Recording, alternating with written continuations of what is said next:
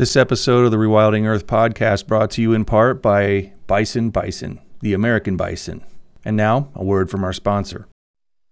Hmm.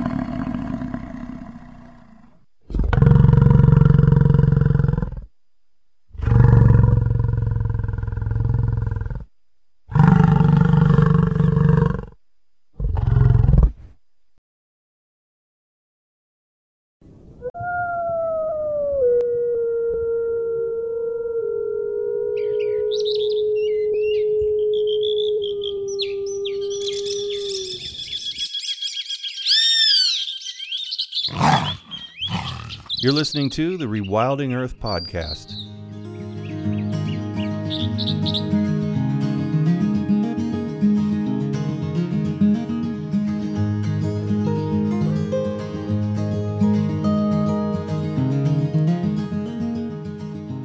Rewilding Earth podcast is supported by businesses such as Patagonia, Kahtoola, and Biohabitats, as well as the Weeden Foundation and listeners like you. If you love the work that the Rewilding Institute is doing, please consider donating at rewilding.org. And be sure to sign up for our weekly newsletter while you're there.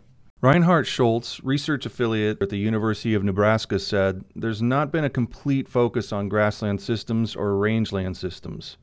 Grasslands get lumped together in a soup bowl of other vegetation types, and most of the focus goes to charismatic biomes like tropical rainforests.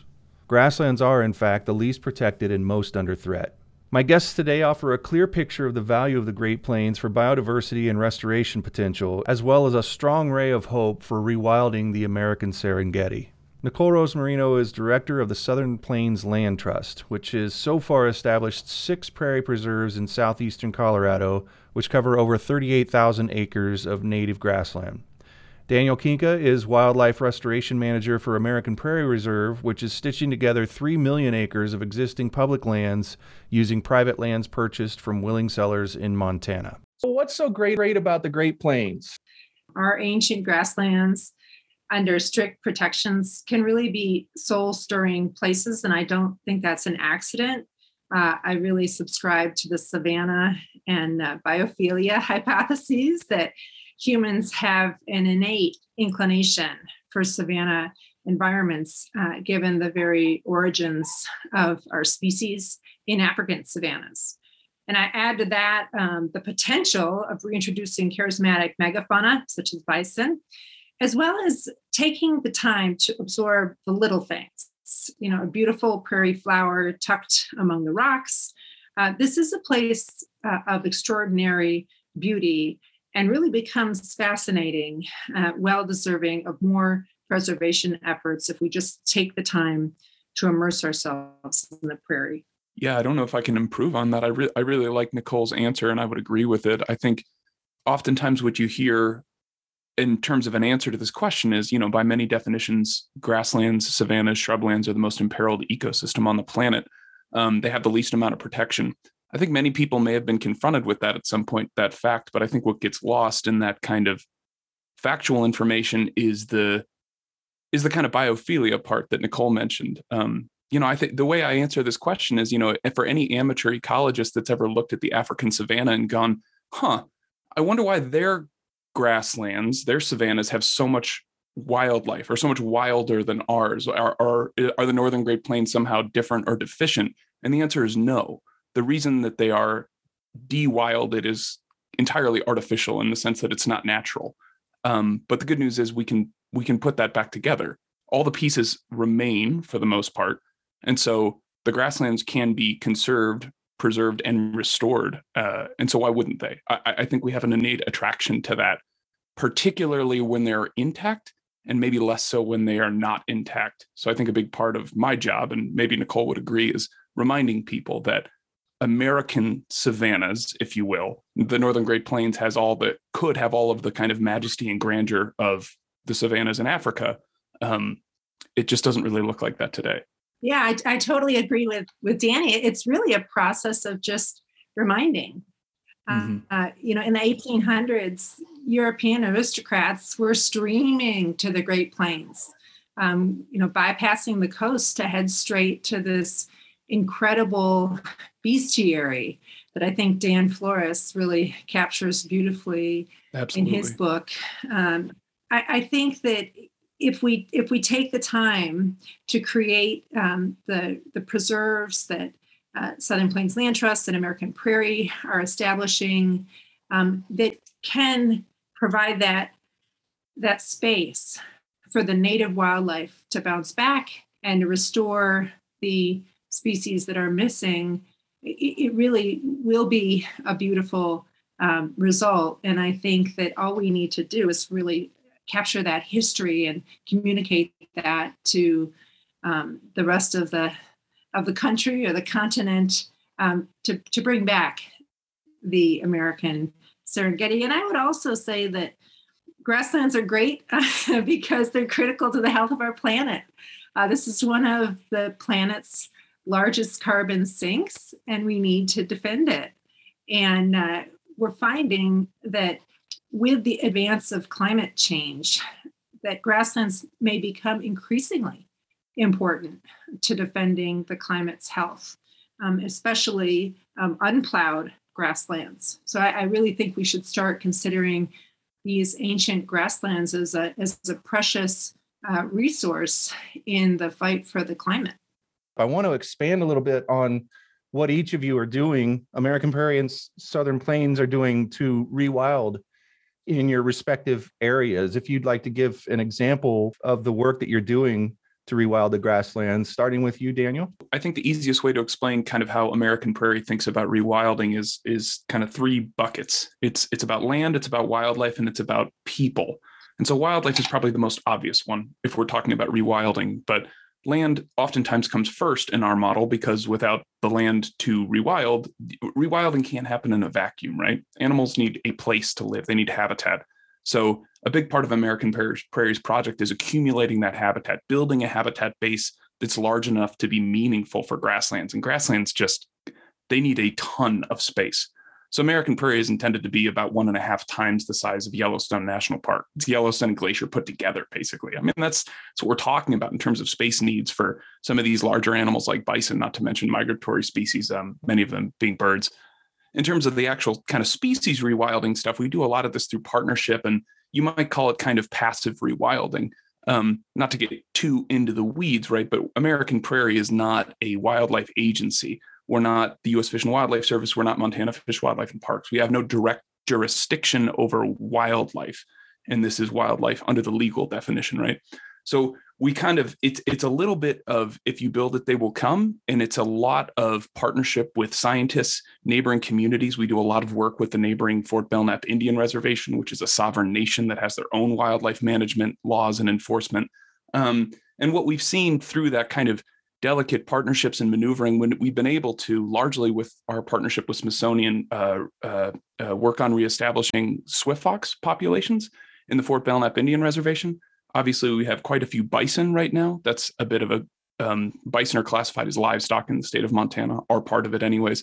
And so we have a lot more wiggle room with what we can do there. And there's other species reintroduction projects we can do as well. And then just briefly, I mentioned people as well. I think, you know, American Prairie sees a wilded prairie as a prairie that kind of includes people. So even though it might be stretching the definition of rewilding just a little bit, we, we do think a lot about recreation and enjoyment. How do we get people out there to see it? Um, you know we don't think this prairie should in, exist in a vacuum. Modern ecology prairie ecology in north america includes homo sapiens has for something like 13000 years at least. And so we think about people in our model but we think about it carefully because we know that un, poorly regulated human use of landscapes can oftentimes be devastating for their wildlife characteristics their wildness characteristics. So that's a big part of our rewilding model as well all of our human visitation is in the service of wildlife. Um, and we can talk about how that's been a challenge uh, because I can see the appeal of the American prairie approach. Um, but we're, really strict that it's not recreation. And so we we focus on land preservation and wildlife uh, preservation. The idea is to buy land for the wild ones, period. Uh, and we've been able to uh, protect 38,000 acres. We're in the process of trying to add another 18,000 acres this year, uh, and it's purely private. Uh, so that does allow us to have um, much more control over preservation outcomes.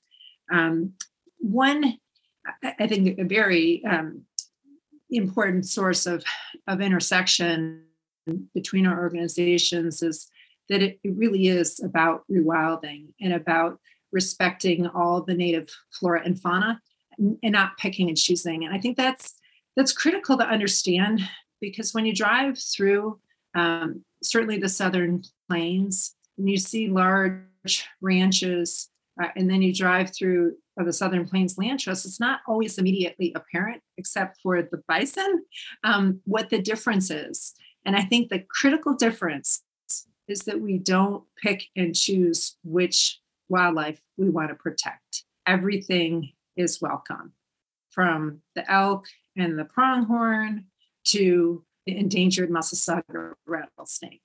If it's native, it is welcome, and I think that's that's really important. Um, we we have great partnerships with our neighbors, but their their focus is different, and and we just need to be clear about that. That for the Southern Plains Land Trust, everything that's a native species um, is welcome here and needs the space to bounce back. And that's where that wildlife protection aspect is so critical as a part of the equation. It's not enough to just keep grasslands from being plowed. We need to protect the wildlife on those grasslands for their own sakes and because not only do they play critical roles in natural ecosystems, but they also play roles in regulating uh, the planet's climate. that's called reanimating the carbon cycle, and the Global Rewilding Alliance has been great about encouraging folks talking in the in the carbon offset uh, space to really bring uh, wildlife back into the conversation because they've been largely uh, missing. Uh, but that is that's our thrust is really to establish refuges for prairie wildlife to protect the land that they need to eke out and a, a living without human interference, and also um, to protect the wildlife itself. You're listening to the Rewilding Earth podcast. From humble beginnings to global conservation phenomenon, the rewilding movement continues to grow and thrive amid the greatest ecological challenges our planet has faced in 65 million years. Here's how you can join us and help return balance to nature. First, go to rewilding.org and subscribe to the weekly digest to keep up on the latest rewilding news, interviews, and art. Second, consider donating to support the Rewilding Institute's mission to rewild North America and beyond. And for extra credit, please like, subscribe, and share this podcast to help spread the word. Thanks so much for your support. You've both talked a little bit about uh, this so far, but are there any other things that you'd like to talk about in terms of opportunities that you have before you to advance your efforts to conserve prairie biodiversity? I would say the opportunity is um, the free market and private property. uh, you know, both provide us with opportunities uh, to advance um, prairie biodiversity. You know, people buy and sell land every day. Why not buy um, just for the wild ones? Um, and we're continuing to expand our preserve network uh, by purchasing land adjacent to our existing properties uh, as I mentioned, we're in the process of trying to expand Heartland Ranch Nature Preserve. It's currently about 25,000 acres, and we have 18,000 acres under contract. So we want to grow that to 43,000 acres or nearly 70 square miles uh, this year. And we're also looking beyond um, our focus area in Southeast Colorado to all of the Southern Plains, which includes portions of five states. Uh, so we're really trying to accelerate our pace of preserve uh, creation and expansion, inspired, no doubt, uh, by uh, the Amer- American prairie. It's very inspiring to us, and, and we feel like it's time for the South to catch up. Well, I think Nicole nailed it. With, I mean, the big one is this idea of kind of private property rights in the free market, um, which may sound a little bit wonky, but I, I mean, I think that is a big thing that ties American Prairie to the Southern Plains Land Trust. The opportunity is it's a way of saying, well, for better for worse, um, you know, governments seem to have lost steam in terms of setting aside protected areas, whether they be national parks, state parks, national recreation areas, whatever. Um, we don't see big, big landscapes being set aside like that anymore. Um, so that's bad for conservation. Um, but there's a way to do this within the private sector and that's just an absolutely enormous opportunity and it's it's it's new-ish. I mean we've been at this for about 20 years but i mean it does still feel like kind of a new idea and i think there's a huge opportunity there for conservation particularly in areas that tend to have a lot of private lands intermixed with public lands. So that, i mean that's that's a lot of the great plains right there.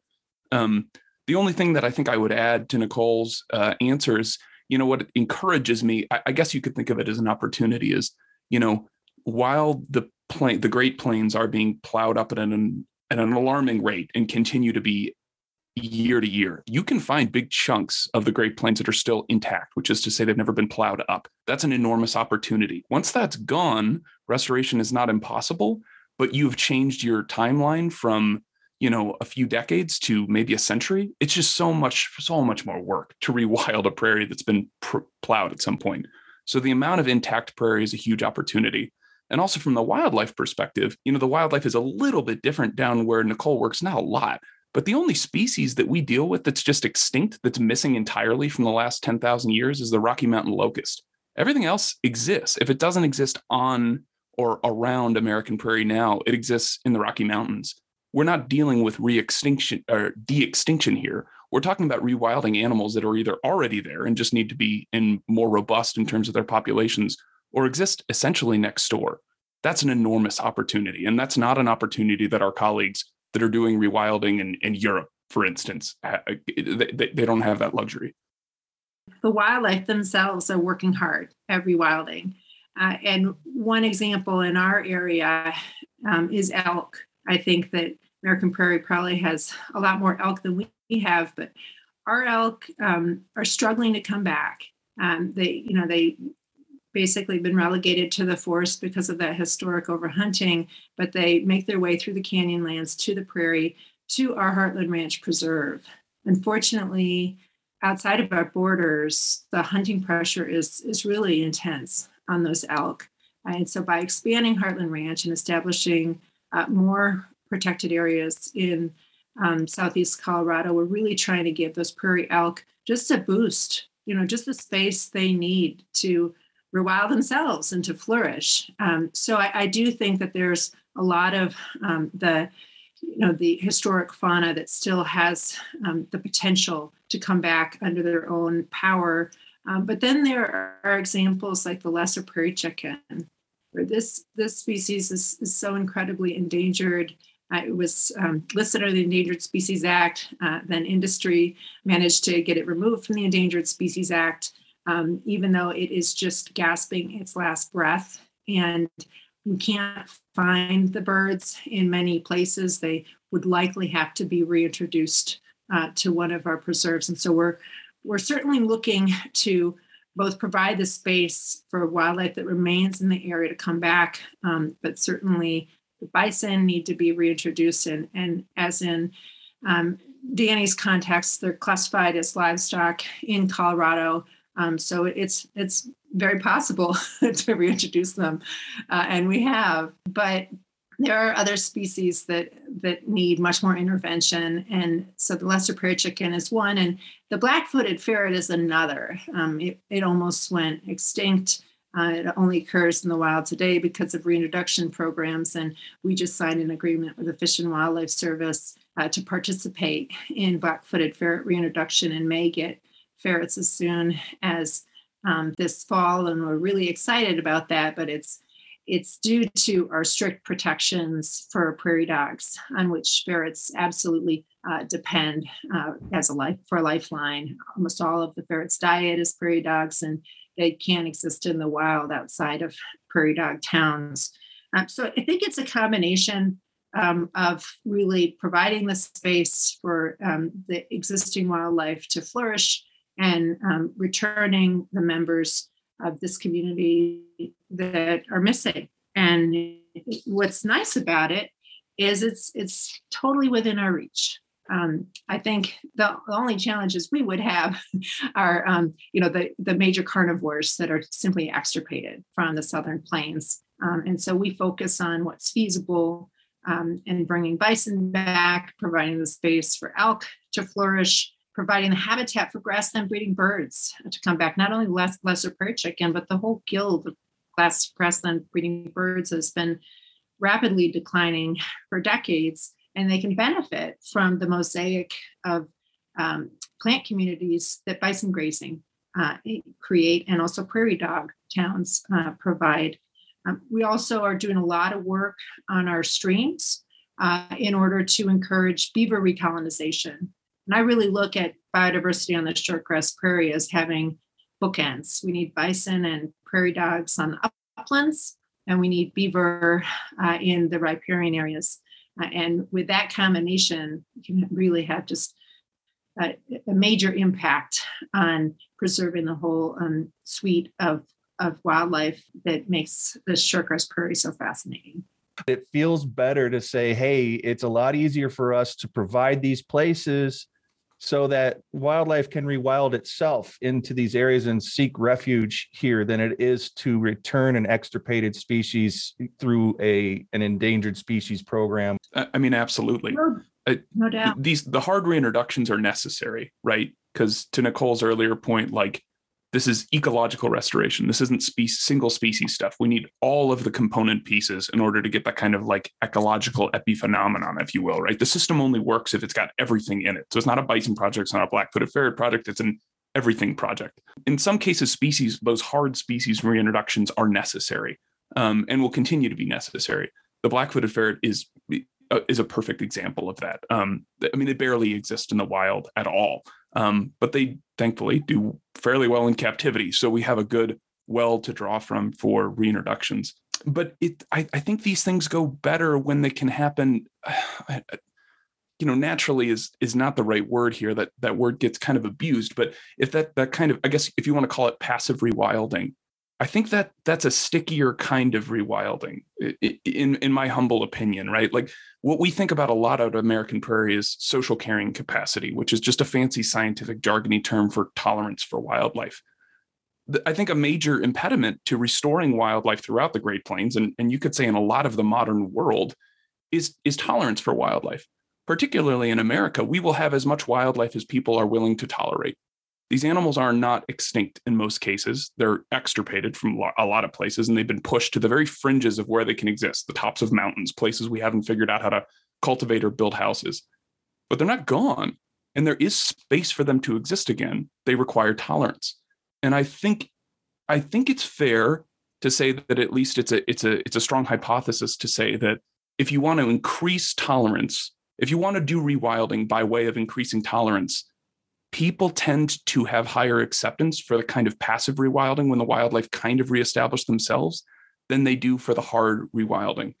N- we still have to do the latter, but if you can do it in that kind of easier process, I I just think it's easier to sell people on that. I think it's easier to show people that like there's a way to coexist alongside wildlife in a modern context where wildlife can be happy and people can be happy and we can we can both live better lives alongside one another. I I think that's a lot easier to demonstrate when it can be kind of done slow and over time and you can show that the wildlife have the ability to do it rather than somebody like me bringing these things in in a on the back of a trailer yeah that's really well said uh, danny uh, and it reminds me of another opportunity that we haven't discussed which is sort of turning that tolerance into excitement because mm-hmm. a lot of the rural areas and certainly i think the context that both of our organizations are working in um, have experienced economic stagnation. And there are, uh, you know, elected officials and uh, public policy makers in these rural Great Plains communities um, that have embraced the idea of economic diversification, which I think both of our organizations can deliver to those local economies. There is a, a real need in the southern Great Plains um, for a more robust service sector. And when we have visitors coming to our preserves or scientists in the service of wildlife, um, they're going to stop at local gas stations, motels, and hotels, uh, and they're going to help that fledgling uh, service economy. And I'm not just speaking for myself; I'm speaking for you know county commissioners and mayors um, that I've talked with that totally understand something needs to change. Um, these economies, these rural economies, aren't serving everybody in the community. Uh, for example, the county that our largest preserves are based in is Bent County, which has it's Bent County, Colorado, and it has a poverty rate three times the state average. Anyone looking at that would have to say there's a problem. we need to do something different. And I think economic diversification, um, nature based um, visitation is really part of, of the solution. I was getting ready to say you're islands in the Great Plains, but you're really small archipelagos uh, forming in the Great Plains of different lands that you manage and and and look after. And the Great Plains is a massive place. I mean, what would it take for the Great Plains to truly mirror the Serengeti in your minds? This is a really important point because at American Prairie we talk about size constantly, right?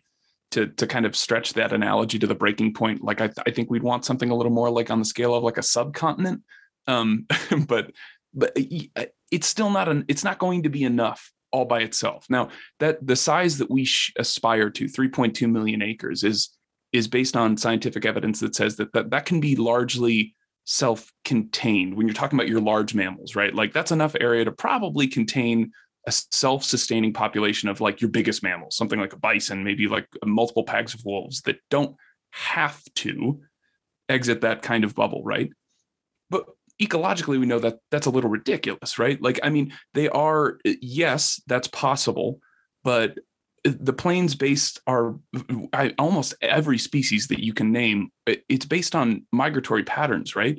And so animals in order to do the ecological work in order for bison to be an ecosystem engineer right? Nicole alluded to this earlier. They need a lot of space to work. And in order for bison populations to kind of exist quote unquote naturally they would they would have to be connected somehow to other bison populations. Now we can do that by trucking around bison to make sure that there's genetic diversity between herds and and we're maintaining those kind of like meta populations. Um, but if we look at something like birds right? They have to migrate so much farther than the mammals do. I mean if think about a long-billed curlew right? Like a super charismatic weird gonzo looking bird that that calls american prairie home for part of the year they spend the other half of the year in the plains of uh, north central mexico.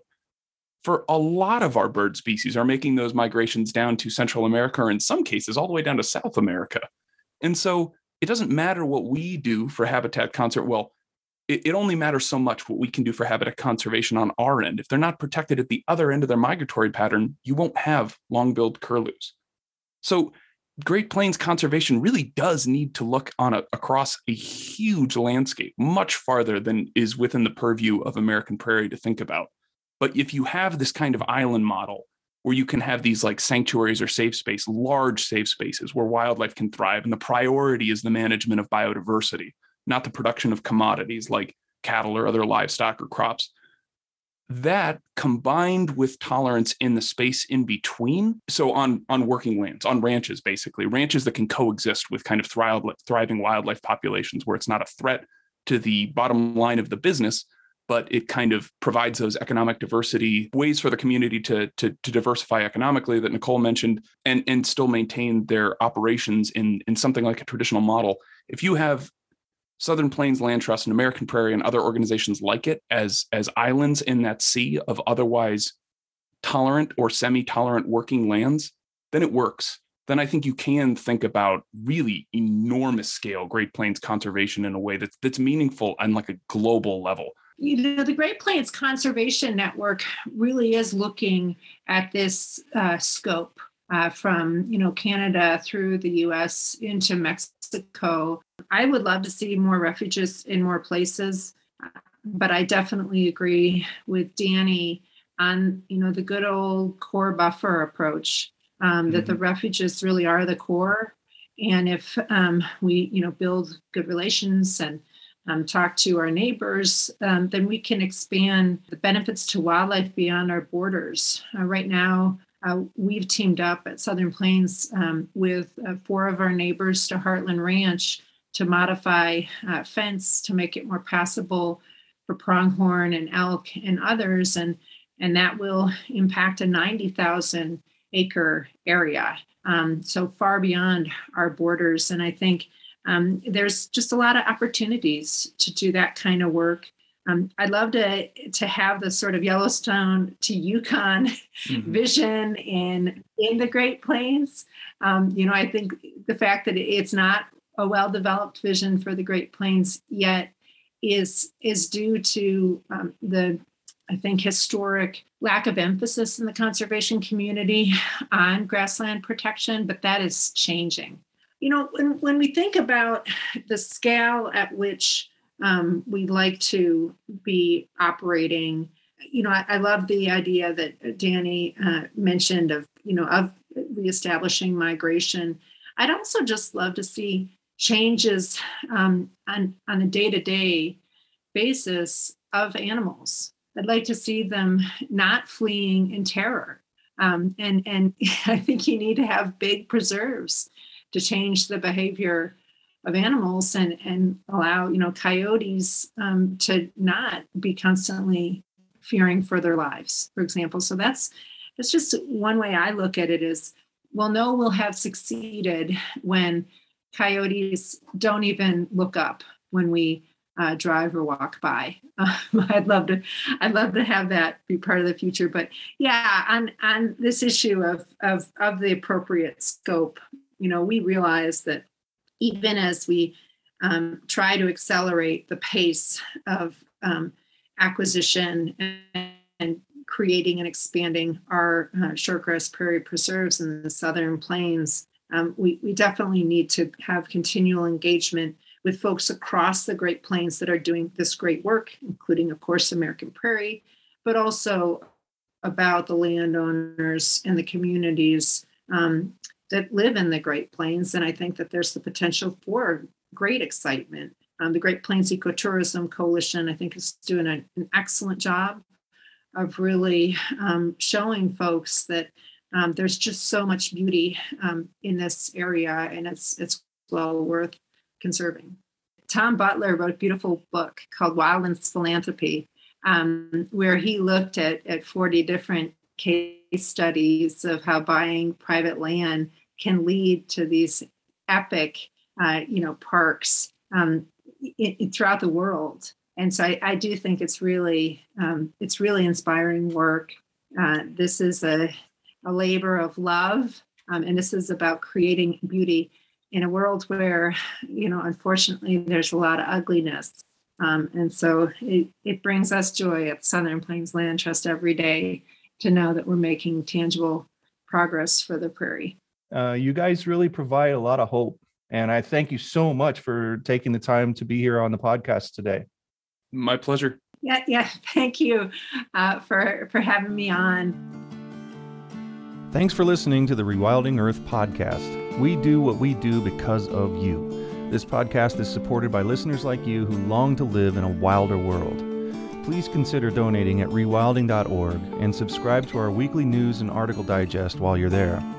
To go the extra mile, you can follow and share Rewilding Earth on Instagram, Facebook, and Twitter. Bonus points for sharing this podcast with your friends.